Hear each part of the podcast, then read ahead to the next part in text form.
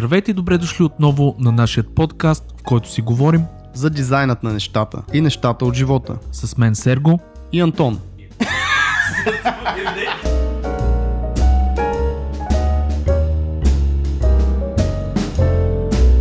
Здравейте, приятели! Вие сте отново с Дизайнът на нещата, вашият дизайн подкаст. И както стара въпрос в миналия 16 епизод, днес сме ви приготвили нещо малко по-различно, малко по-странно като формат.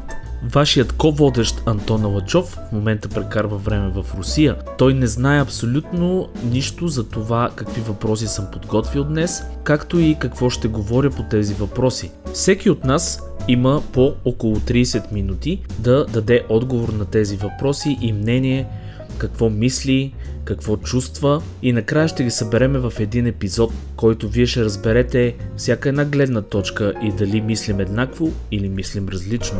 Надявам се да бъдем полезни и интересни и както винаги оставете ни по един коментар на нашата фейсбук страница, пишете ни лични съобщения или по какъвто друг начин искате.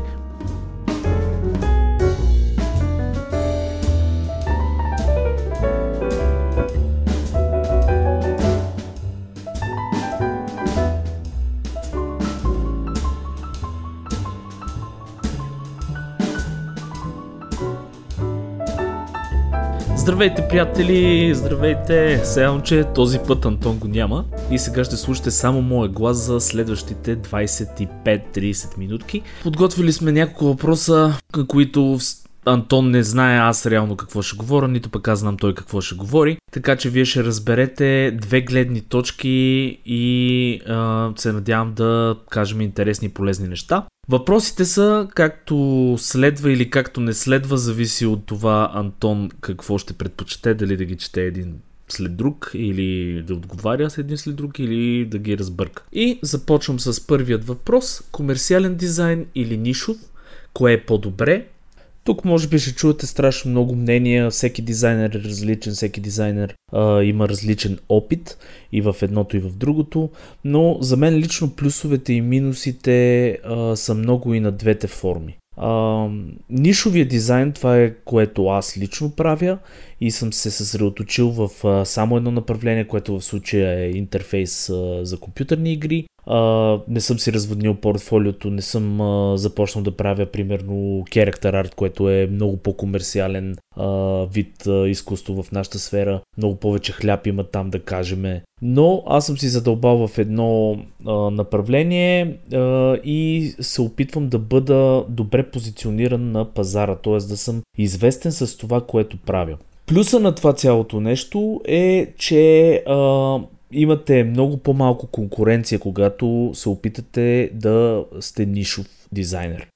Много по-малко конкуренция, съответно много по-лесно можете да изградите а, някакво име, хората да ви търсят. Минусите обаче са това, че най-вероятно работата ви няма да е толкова разнообразна и може би малко по-лимитирана, т.е.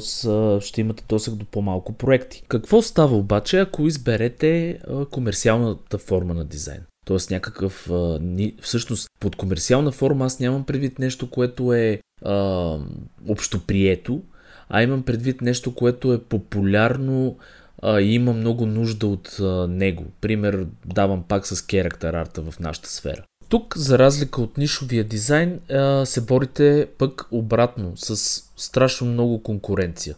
Страшно много хора. Защо? Защото точно защото е популярна тази сфера и за да е популярна, явно много народ а, иска да работи даденото нещо или имам страшно много интерес и хората си мислят, че лесно могат а, съответно да се развият, лесно могат да станат известни и така нататък. Не винаги това обаче е истината. Защото точно заради тази конкуренция може да не достигнете даденото ниво или може да нямате шанса да изплувате на повърхността и хората да ви забележат. Това, което съм видял от личен опит, е, че при а, популярните форми на а, арт и на дизайн, като давам пак пример с керактер арта, там нещата са повече свързани с а, шансът който е имал даден артист да работи по даден проект. Не толкова уменията му, не толкова а, нивото му, колкото а, това, че е попаднал в а, съответната фирма. Тоест там вече нивото не се взима в предвид. Там вече се взимат предвид много други качества. За мен лично по-комерциалните ниши и по-комерциалните форми на дизайн са по-подходящи в началото, когато човек не е наясно какво иска да специализира, така да го кажем. Тоест, прохождащия дизайнер, знаеме, че има графичен дизайн, знаеме, че има, да кажем, иллюстрация, обаче реално още не сме а, научили а, нищо за самата сфера, не, не знаеме в какво точно искаме да задълбаем и какво ни е интересно. И тогава, примерно, се започва с малко по-комерциалните форми, а, до момента в който се профилираме. И така, решили сме вече, профилирали сме се и какво можем да направим, за да изградиме доверие в клиента? Връзката с клиента е като всяка една друга връзка. А, ние сме човешки същества, съответно, а, за да се а, изгради доверие, в нас трябва да ние като а, хора, които изпълняват дадена функция, да покажем, че си заслужаваме. Т.е. да покажем, че той не е направил грешен избор с нас. Това става по много начини, става с добра комуникация, става с малко допълнително, допълнително усилие, което можем да положиме. Например, ако да кажем клиента ви иска два примера, т.е. дава ви задача лого, дизайн и ви казва искам да видя два варианта. Направете един екстра вариант. Покажете му, че имате желание да му помогнете, желание да направите нещо добро за него. Това ще ви спечели доверието на клиента, гарантирам когато предложите нещо допълнително и а, когато се опитате да покажете, че ви интересува проекта по който работите. Защото ние като специалисти много добре знаем, че особено в един прекрасен момент, когато проектите станат много, че не можем да за всеки проект да си даваме душата. И а, тогава е хубаво дори а, леко, а, колкото и а, недобре да звучи, дори леко изкуствено да показваме, че този проект ни интересува и че този проект е страхотен. Имайте предвид, че най-вероятно клиентът е, приема проекта като, като собствено дете, като а, той седи в, а, примерно за тази идея а, с а, години, а, развивал е това нещо. Така че, а, когато работиме с клиенти, трябва да се поставяме и в а, техните обувки, да знаем, че те гласуват доверие за нещо, което те са изградили до някаква степен. За това можем да се постараем малко повече и а, със сигурност ще спечелиме. Да им дадем е, един допълнителен вариант, а, да им предложиме нещо от наша страна. Защото имайте предвид, както сме говорили в предишни епизоди, че в повечето случаи клиентите не са дизайнери. Т.е. те не знаят как естеството на работата, как могат да направят дадено нещо. Имат някакви идеи, но не знаят дали това нещо може да сработи и ние като специалисти можем да видим дали няма начин, който да го подобриме това нещо, да, да, да разработ, доразработиме тяхната идея и да им помогнем. И това нещо много се цени. Когато давате идея на клиента, когато клиента получи нещо допълнително, допълнително валю за парите си което автоматично ни изпраща пък към следващия въпрос. Как да определим какво да искаме като заплащане? Кога е удачно а, да си поискаме да ни се плати?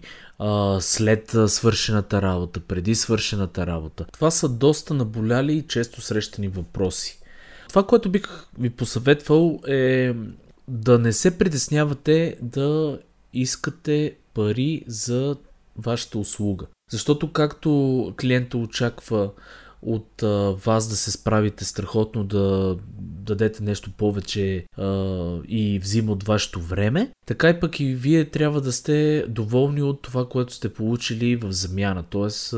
вашето а, възнаграждение, финансово възнаграждение или някаква друга форма на възнаграждение. Имайте предвид, че като всеки свободен пазар, а, нерегламентиран, а, ставките са най-различни, а, възнаграждението е най-различно, като варира в някакви граници. Тоест, а, м- ние а, най-важното нещо, което е, трябва да сме доволни от това, което получаваме. Аз не случайно го казах, защото винаги може да бъде искано повече, винаги някой клиент ще ни даде повече, но за момента трябва да сме доволни от това, което сме получили за работата, която сме свършили. Така че аз винаги съм го давал като съвет.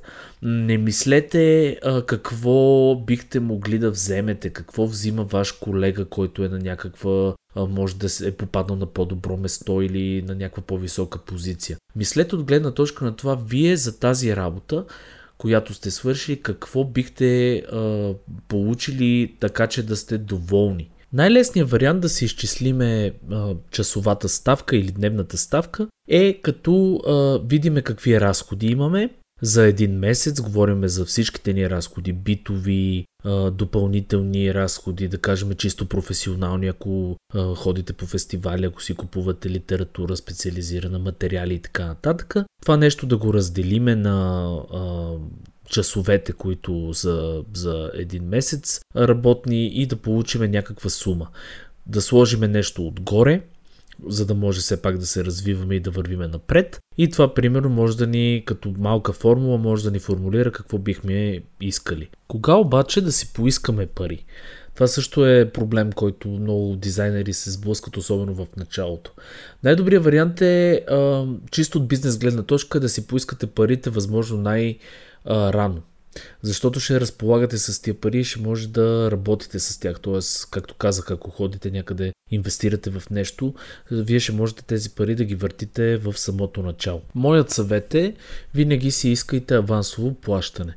Това е едно от нещата, с които може да видите първо дали един клиент е сериозен, защото ако той иска да работи с вас, той няма да ви откаже авансово плащане след сключване на договор. Това означава, че а, той м- знае и оценява вашия труд и а, ще бъде сериозен с възнаграждението.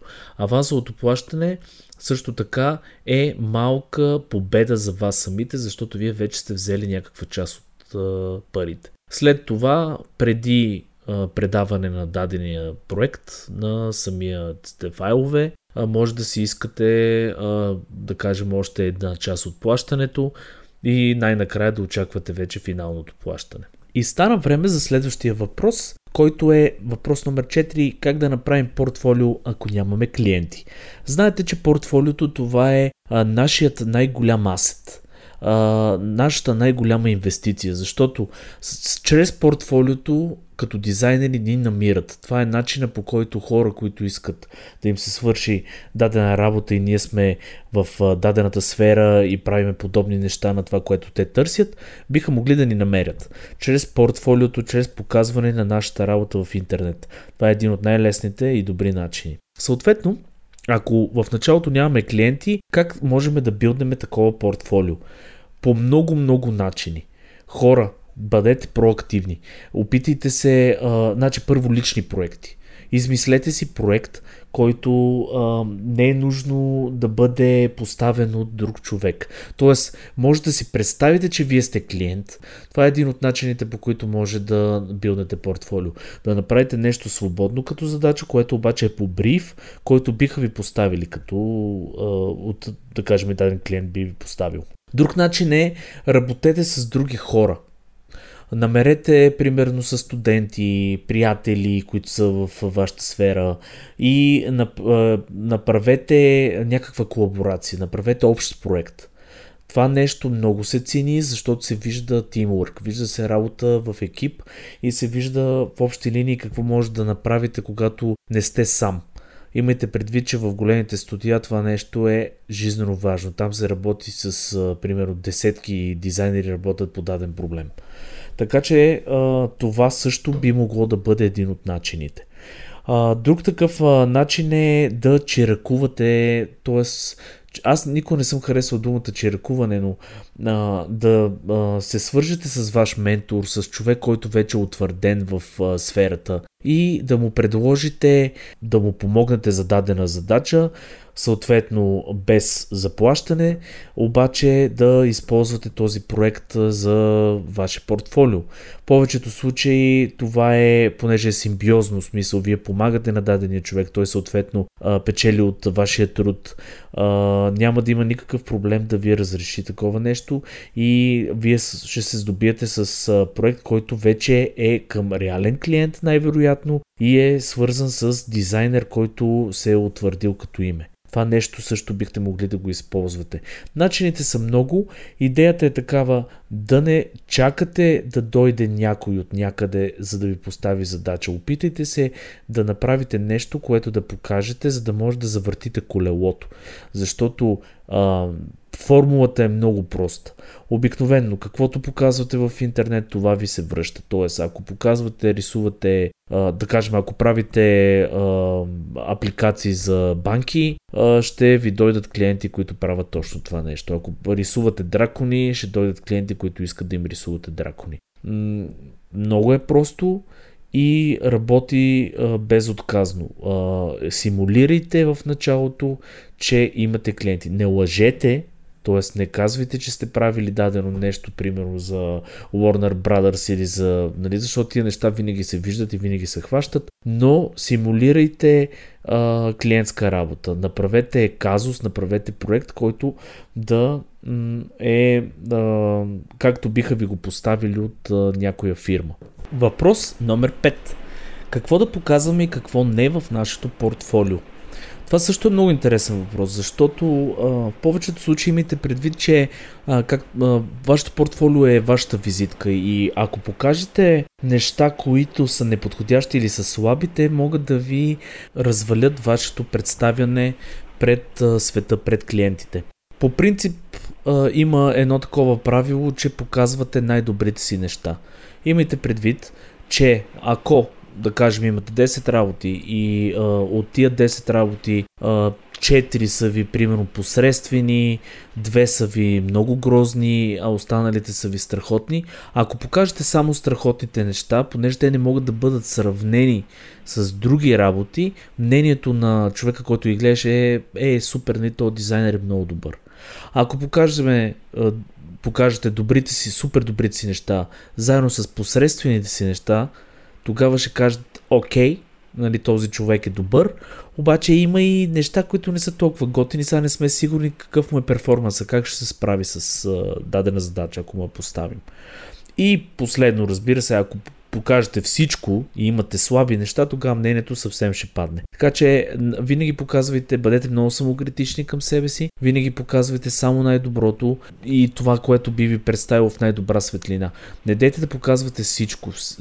Количеството не е важно. Важно е качеството, особено когато а, искаме да спечелиме клиент и особено когато искаме да се покажем пред а, света. Въпрос номер 6. Важна ли е колаборацията с други като нас и защо? Колаборацията е изключително важно нещо. Имайте предвид, че в реални ситуации, в реална работа, в повечето случаи, казвам, вие ще работите с други хора. Няма да работите сами. Ще работите в екип. Преди вас ще има хора, които са положили някакви усилия, дали са някакви идеи. Вие трябва да, да стъпите нали, от там и да доразвиете някакви неща. Така че колкото по-отрано започнете да колаборирате, започнете да работите с други хора, независимо от това дали са клиенти, дали са студенти, дали са колеги под друга форма, толкова по-добре за вас. Така че колаборирайте, намерете си начин а, да правите дори некомерциални неща, само и само за да отработите тази комуникация, а, това нещо да бъдете в екип.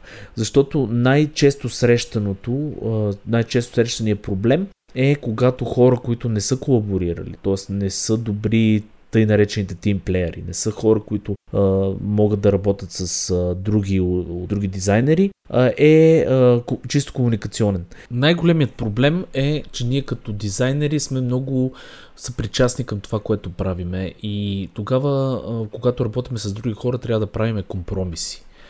В повечето случаи това нещо се учи. Тоест, трябва да сте работили в екип, за да сте се научили да не сте толкова атачнати към това, което правите и да се вслушвате в съветите и в мнението на останалите от екипа.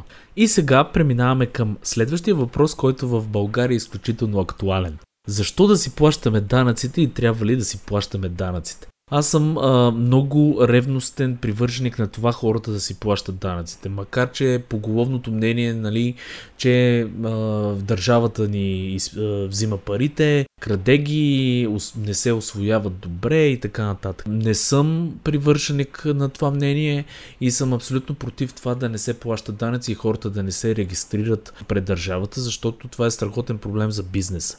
Аз като човек, който притежава студио, имайте предвид, че в повечето случаи искам да работя с фриленсъри, искам да дам работа, да дам интересни проекти, но чисто законово, понеже аз отчитам абсолютно всеки един, една стотинка, която влиза, аз не мога да дам тази задача на човек, който не може да ми пусне фактура. А той за да ми пусне фактура трябва да е регистриран пред държавата в НАП като фриленсър, като самоосигуряващо се лице. Получава се малко и а, затворен кръг хората не искат да си плащат данъците, съответно държавата пък няма пари да оправи а, инфраструктурата, а, няма пари за, а, да кажем, други неща, които са жизненно важни и хората се оплакат от това, че пък държавата не ги прави тия работи и затова не си плащат данъците. Но това е тема, която може би трябва да се разисква много по-дълбоко и в някои от следващите ни епизоди. Нека да преминем към следващият осми въпрос. Защо е добре да се обграждаме с предмети на дизайна, а, книги, играчки, плакати, картини, всичко, което е свързано с нашата работа? Аз мисля, че отговор е много прост. Колкото повече се обграждаме с дизайн около нас, толкова повече ще сме в филма, така да се каже. Тоест ще сме съпричастни към това, което правиме, ще сме надъхани да го правиме. Имайте предвид, че едно от нещата да се развиваме, да си обогатяваме визуалната култура. И колкото и да не го осъзнаваме, всяко нещо, което виждаме и всяко нещо, което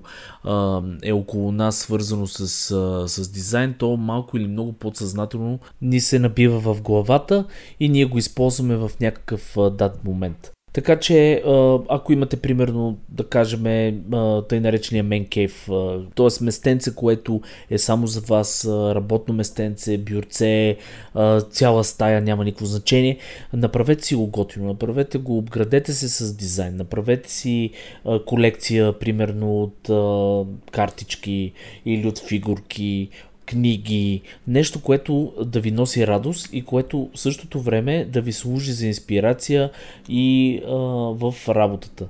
Аз мога да ви дам пример с това, а, което съм си направил вкъщи. Аз имам една голяма библиотека зад гърба си, която е пълна с бордови игри. А, за мен те са едно невероятно средство за инспирация, защото имат най-различни компоненти, измислени са по най-различен интересен начин. Иллюстрациите вътре са страхотни. И когато а, съм отекчен или когато съм забил, отварям някоя бордова игра, разглеждам я, тя ме зарежда, хрумват ми нови идеи а, за това, което правя. Така че опитайте и вие, сигурен съм, че ще направи живота ви на дизайнер много по-лесен.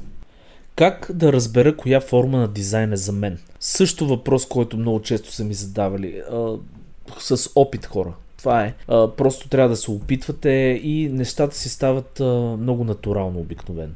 Тоест, започвате едно нещо, работите го, виждате, че не ви е интересно, преминавате от друга, някаква друга форма на дизайн. Всичко зависи от това какво ви движи като дизайнер. Тоест, какво ви е интересно и какво искате да, да правите. Това нещо се разбира само чрез работа, чрез опит. Винаги съм съветвал младите дизайнери да се пробват в повече сфери. Тоест в началото, когато прохождате, да опитате по-малко от много сфери. Опитайте иллюстрация, опитайте графичен дизайн. А, имайте предвид, че нещата в дизайна са много общи. Независимо какво правите. И в един прекрасен момент това само се наслагва. Аз го давам като пример с една стена. А, всяка форма на дизайн е една тухличка, вие градите една стена, в един прекрасен момент ще преминавате от, едно, от една форма на дизайн в друга, ще включвате някакви елементи от, примерно, иллюстрацията в графичния дизайн или от концепт в графичния дизайн и обратно. Така че с проба грешка стават нещата и най-важното е да не се плашите и да не си мислите, че си губите времето. Каквото и да правите, то се наслагва, помнете го това нещо и ще ви е полезно в даден момент. И дойде време за последния десети въпрос и за края на моето монотонно говорене, което най-вероятно ви е отекчило, заспали сте на бюрото и искате вече да свърши след мен, ще започне Антон с неговия весел, жизнен глас с директно включване от Русия. И така, десети въпрос. Как да разбера дали се развивам добре в това, което правя много просто а, няма как да не разберете. Тоест, а, когато започнете да правите някакви неща, ако ги правите правилно, ще бъдете оценени от някой. А, това е най-лесният начин а, да евалюирате, да видите дали а, се справяте добре пускате нещата в някакви форуми, пускате нещата в тези големи банки с картинки, галерии и така нататък. И ако нещата ви бъдат оценени, е ясен признак, че вие всъщност се справяте добре. Клиентите също ще ви оценят със сигурност, ще ви пишат, ще кажат, окей, нали, смисъл много харесваме работата ти, искаме да работиме с теб. Това е един вид отново оценка, която означава, че вие се справяте страхотно и трябва да продължавате напред. Благодаря ви, че ме слушахте хора. Надявам се наистина да не съм бил изключително оттъкчителен за вас. Очаквам да ме питате всякакви неща отново.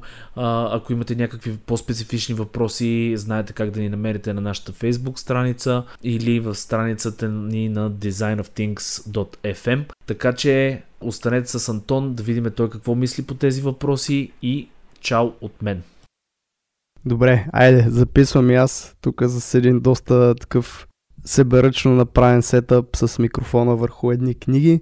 А, благодаря ви, че ни слушате отново, дори в този експериментален формат, който ни се наложи поради различни обстоятелства.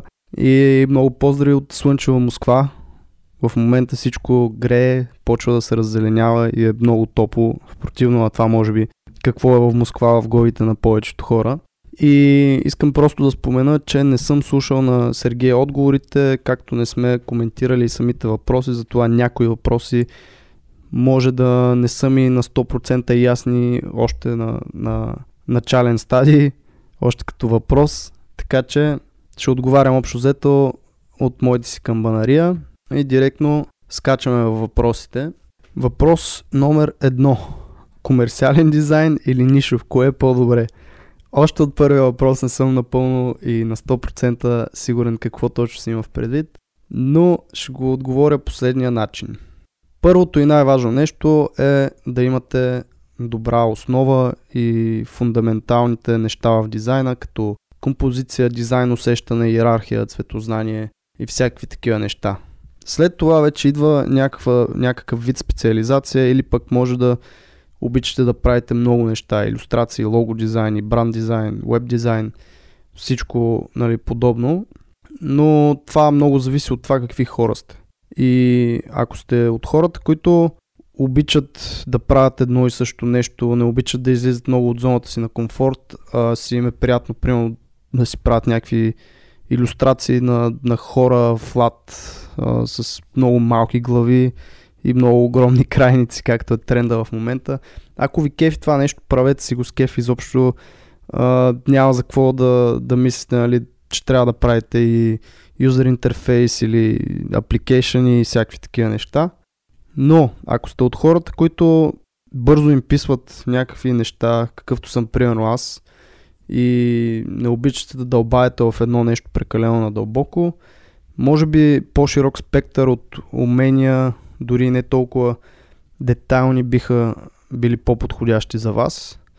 Затова, ако разделиме на нишов и не нишов дизайн по-скоро, защото всеки дизайн за мен е поне може да бъде комерциализиран достатъчно добре, стига да имате някакви а, гениални познания в маркетинга и как да се продавате. Но може би неща, които биха помогнали тук са въпроси като защо искате да правите конкретен а, нали, X дизайн, примерно лого дизайн или плакат или печат или веб, какъвто и да е. Друго нещо е може би да си зададете въпроса какво обичате да правите най-много, когато ви се даде някакво задание. Защото има хора, които обичат да решават проблема на ниво лейаути, т.е. искат да правят някакви супер изчанчени, готини, но в същото време и функционални а, позиционирания, интересни композиции на дори веб страница, примерно. И следващите етапи са им просто не толкова интересни и не влагат достатъчно а, желание и кев в тях. Други такива неща са, може да искате да работят само с цветове, някакви много яки, интересни цветови комбинации, може да сте добри в това. Или пък креатив на някаква идея да измисляте.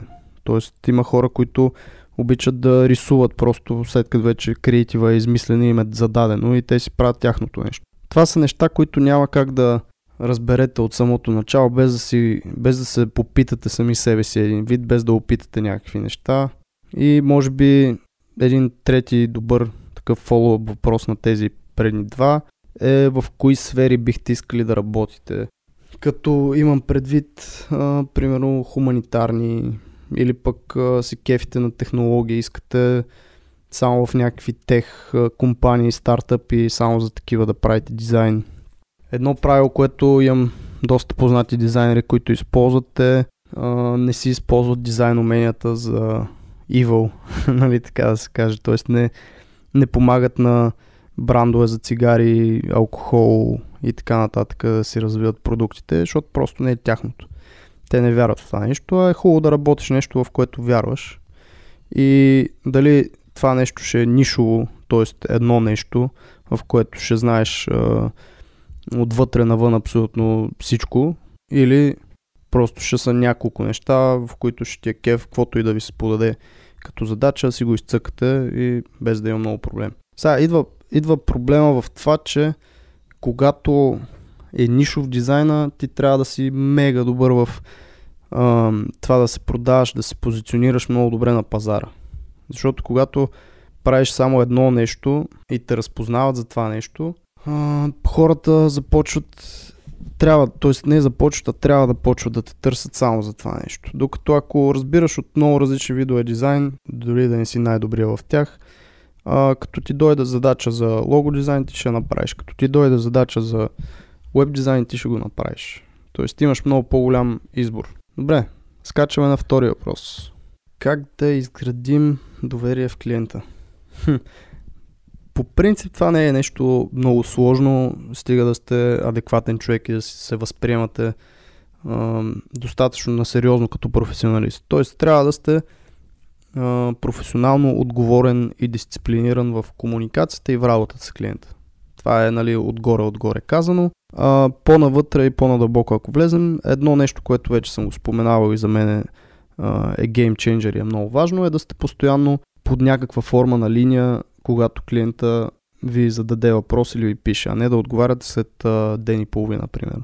Дори да не може да свършите това, за което ви питат, ако е някаква работа, която трябва да свършите. Просто самия факт, че сте на линия, че сте му отговорили и че той знае, че когато му потрябва нещо, лесно ще ви намери и вие ще му дадете това нещо, говори много. Това е едно нещо. Второто нещо е, което при мен помага, когато можете правете видеоразговори, а не имейли, чатове и някакви такива неща. Защото когато покажете някакъв, някаква форма на по-близка комуникация, което е прямо видео, понеже има и аудио и, и се виждате и може да си говорите малко по на 4 очи, деца вика.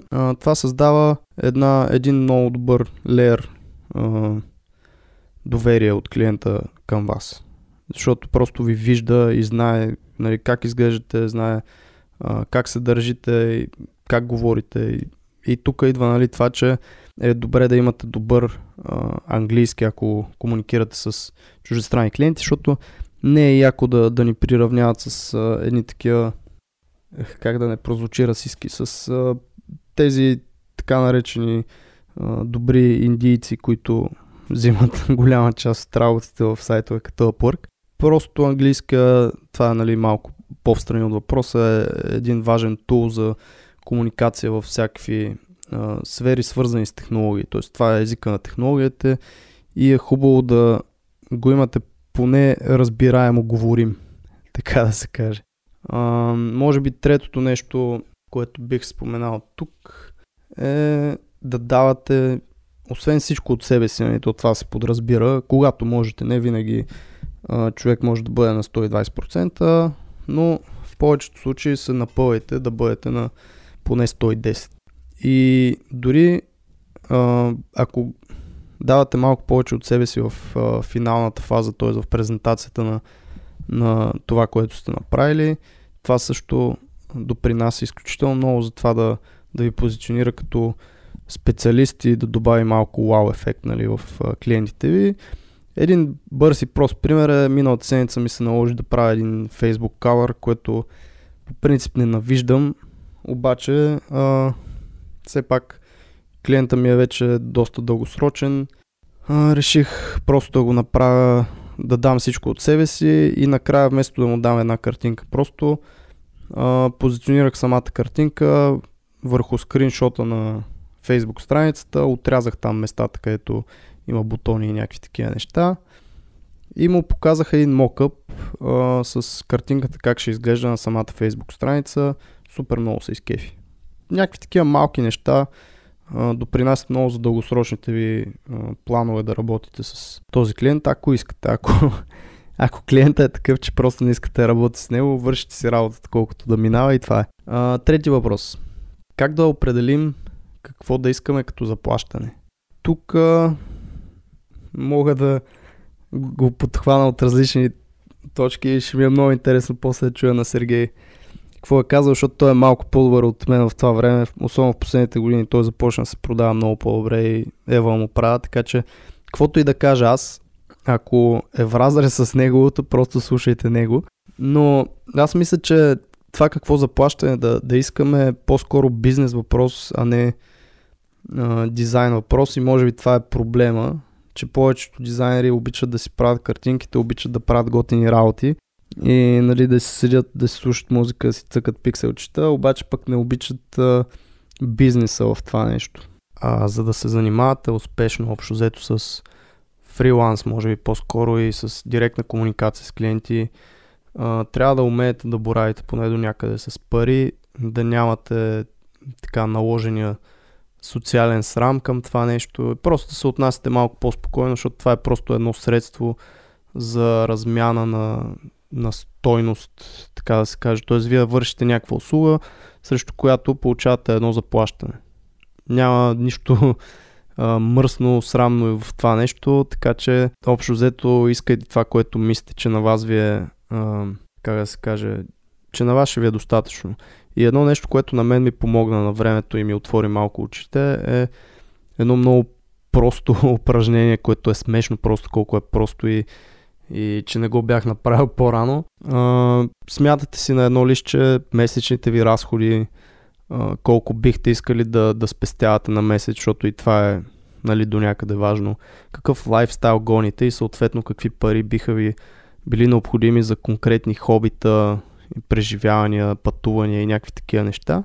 И другото нещо, което трябва да помислите е колко време искате да отделяте в седмицата за клиентски работи, защото вие може да си имате и някакви лични проекти. Но дори да нямате лични проекти, може да не искате да отделяте по 60 или там 70 часа на седмица да работите а, нали, на компютър за клиенти. Затова пишете си едни а, часове на седмица, да кажем там 50 часа на седмица и делите тази сума, която преди това сте събрали цялата на тези часове, за да получите една часова ставка.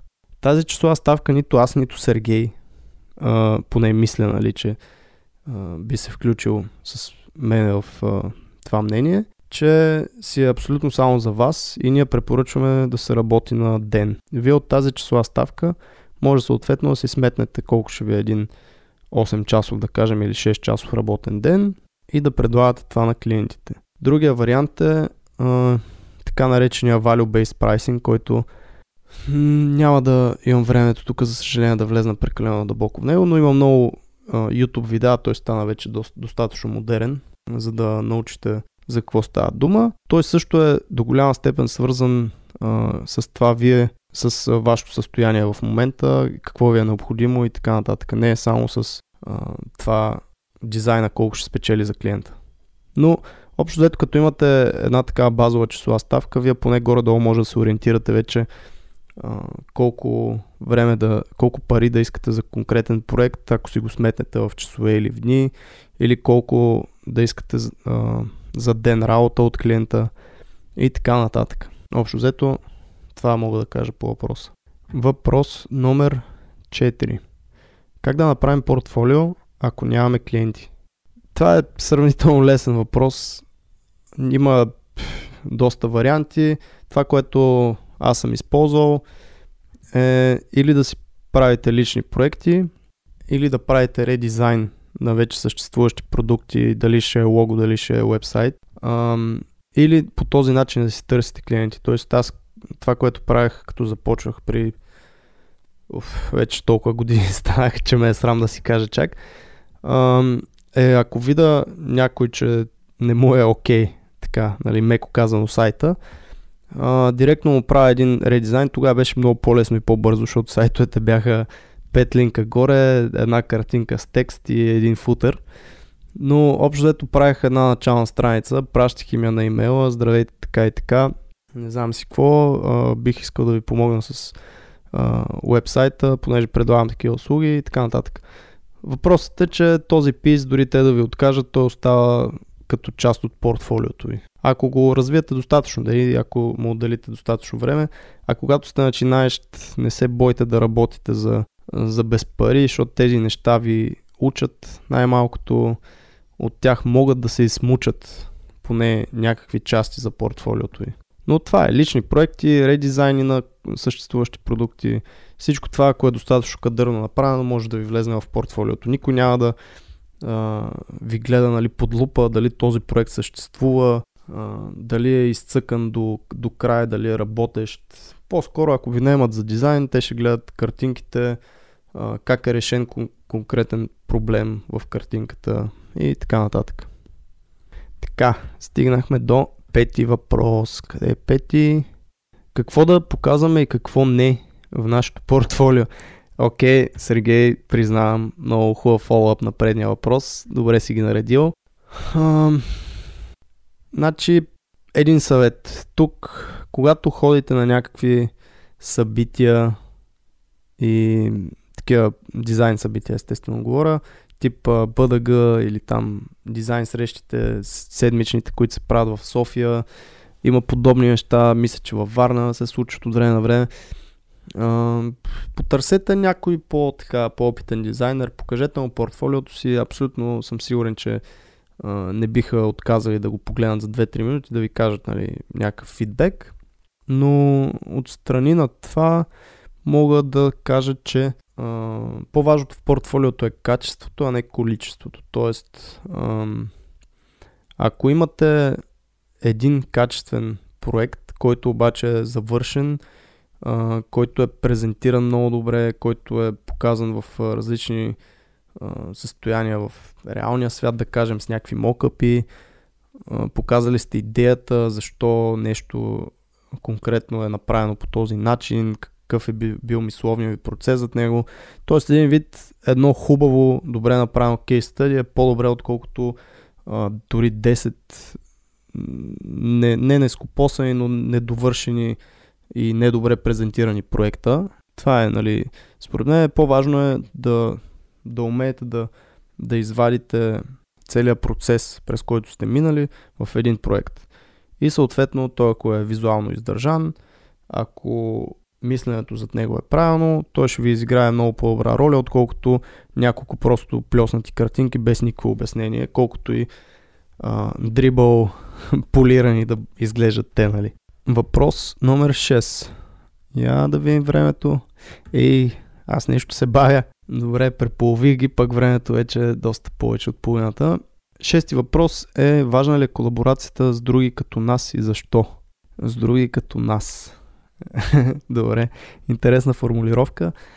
Важна е колаборацията с а, себеподобни хора а, поради много фактори, като може би един от най-важните е това, че ние сме такива племенни същества и всъщност една, една психологична нужда, която имаме ние е да принадлежим на някакъв вид съсловие, общество, група, да се чувстваме като част от нещо по-голямо, затова всъщност идват и такива сериозни неща като религия.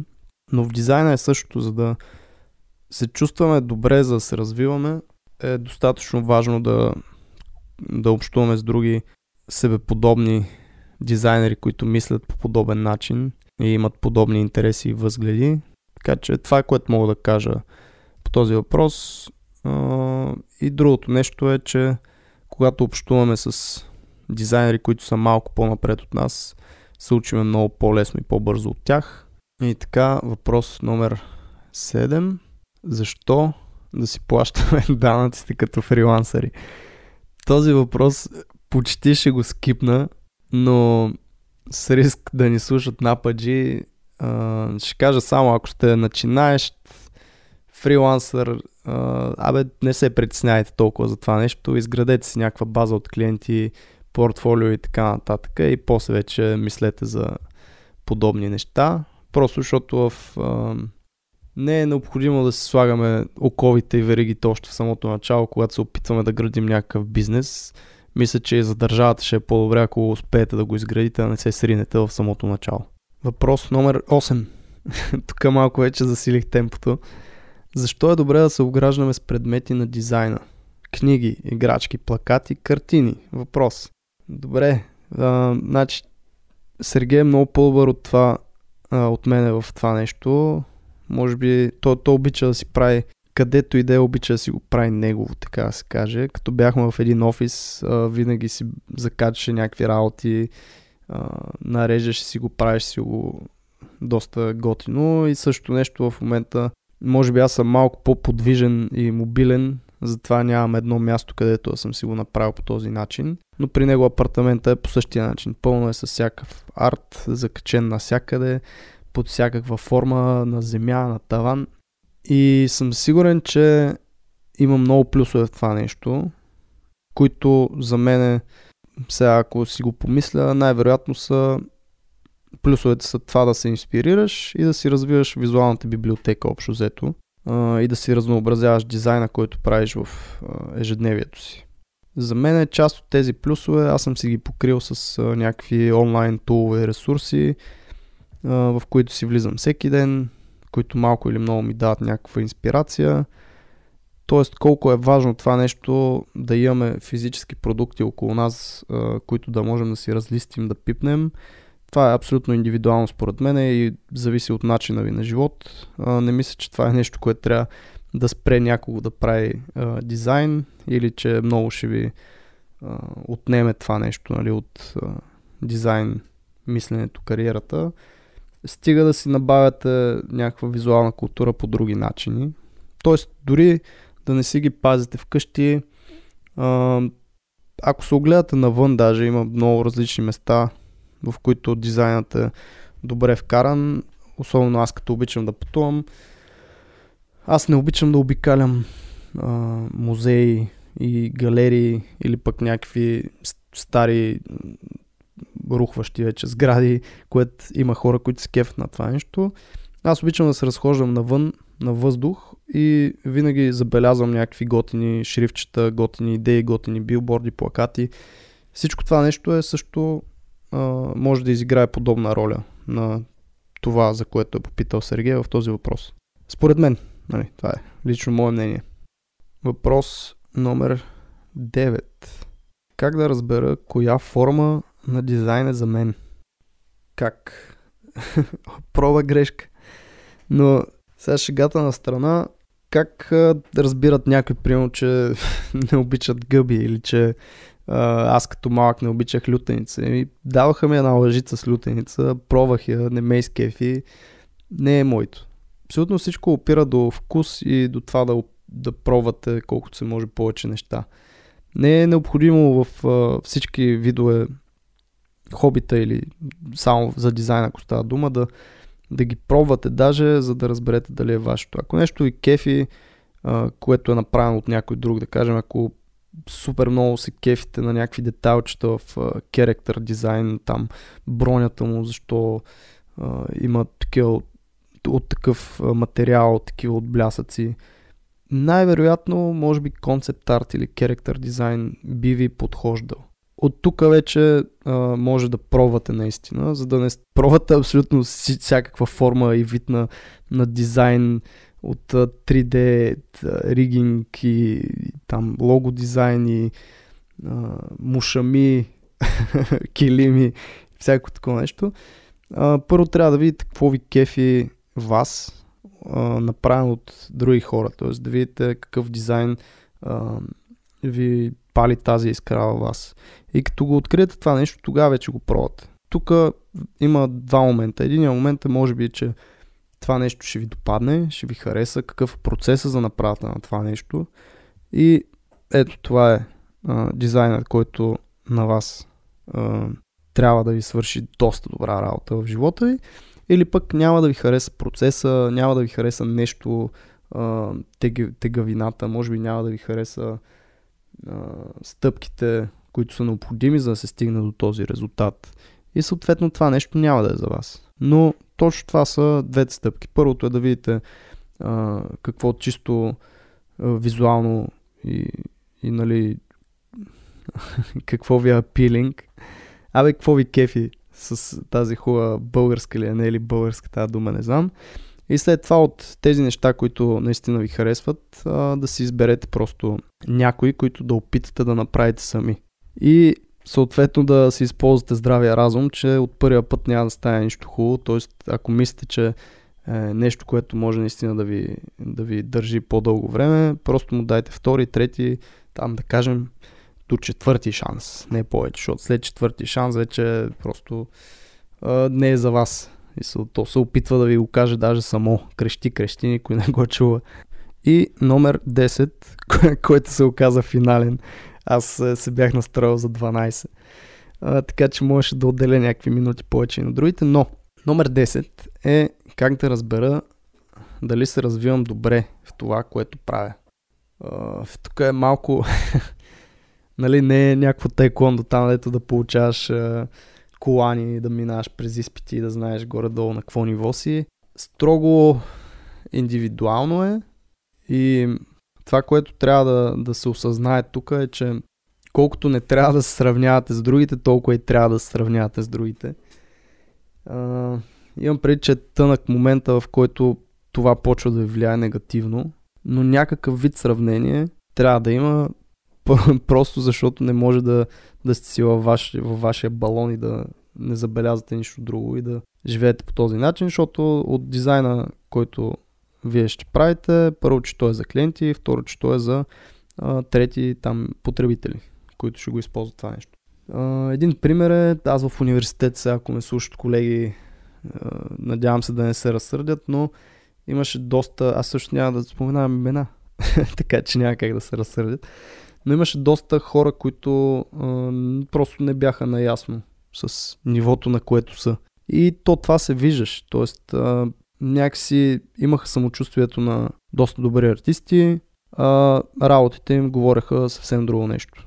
Просто трябва осъзнато да си погледнете нещата, да погледнете какво правят другите и да ги сравните. И да ги сравните не по този начин, а аз съм прост, не ставам за нищо, искам да се самоубия и нали, ще ходя да продавам в Макдоналдс бургери, а по-скоро да се сравните по този по-здравословния начин, който е я да видя нали, как да се доближа по-скоро до, до подобно качество на работа. Тоест какво е направил човек през какво е минал, как е решил нещо, защо това е така. Тоест малко по-аналитично да гледате на работите, с които се сравнявате.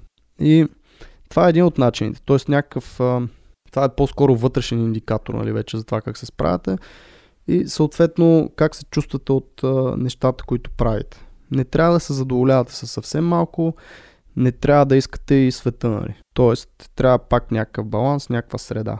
И трябва да сте наясно, че а, с всеки ден, с а, всяко ново нещо, което правите, вие ще се подобрявате. Тоест, това, което сте в момента и което сравнявате с някой гуру а, на, на дизайна, нали, ако има подобно нещо. Някакъв най-якия мастър, рокстар, дето е а, хиляда, а, милиони а, групите има такива, следват го, искат му автографии.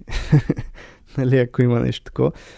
Но ако сравнявате с подобно нещо, трябва да знаете, че по презумпция ще сте малко по-зле от него, но, но има вариант да стигнете подобно ниво след известно време. Месец, година, пет. Няма никакво значение. Важното е да се развивате и да се подобрявате всеки ден с всяко нещо, което правите. И има едни външни индикатори, които може би са още по-лесни за хващане. Това вече а, колко работа ви а, дават клиентите, дали ви намират те, дали е по препоръки, дали а, клиентите са доволни, защото клиентите са едни такива хора, които ако са доволни ще си го кажат. А, тоест, нали, може да не си го кажат, но ще проличи. Така че това са едни индикации на други хора, ако остават доволни от работата, която вършите, значи се справяте нали, логично добре. Освен ако и те не са някакви малумници, но сега то един ще е малумник, втори ще е малумник, не могат всички да бъдат. Така че рано или късно ще разберете истината общо взето. Въпросът е да не падате духом и да се развивате и да правите готини работи и да сте наясно, че а, нещата винаги върват към по-добре. Общо взето това е което мога да кажа по въпросите. Съжалявам за началото може би беше малко по-бавничко, но тук съм се прегърбил на един стол а, с микрофона върху едни книги, които не знам защо реших, че няма да сложа още една книга да си вдигна микрофона още по-нависоко. Както и да е хора, много ми беше яко да отговоря на тия въпроси, дано съм помогнал на някой. А, ще чуя и на Сергей отговорите, надявам се да не сме прекалено различни, защото все пак правим едно дело. Но пък може би двете гледни точки всъщност ще са по-полезни на някои. И така, отново, поздрави и чао от Москва.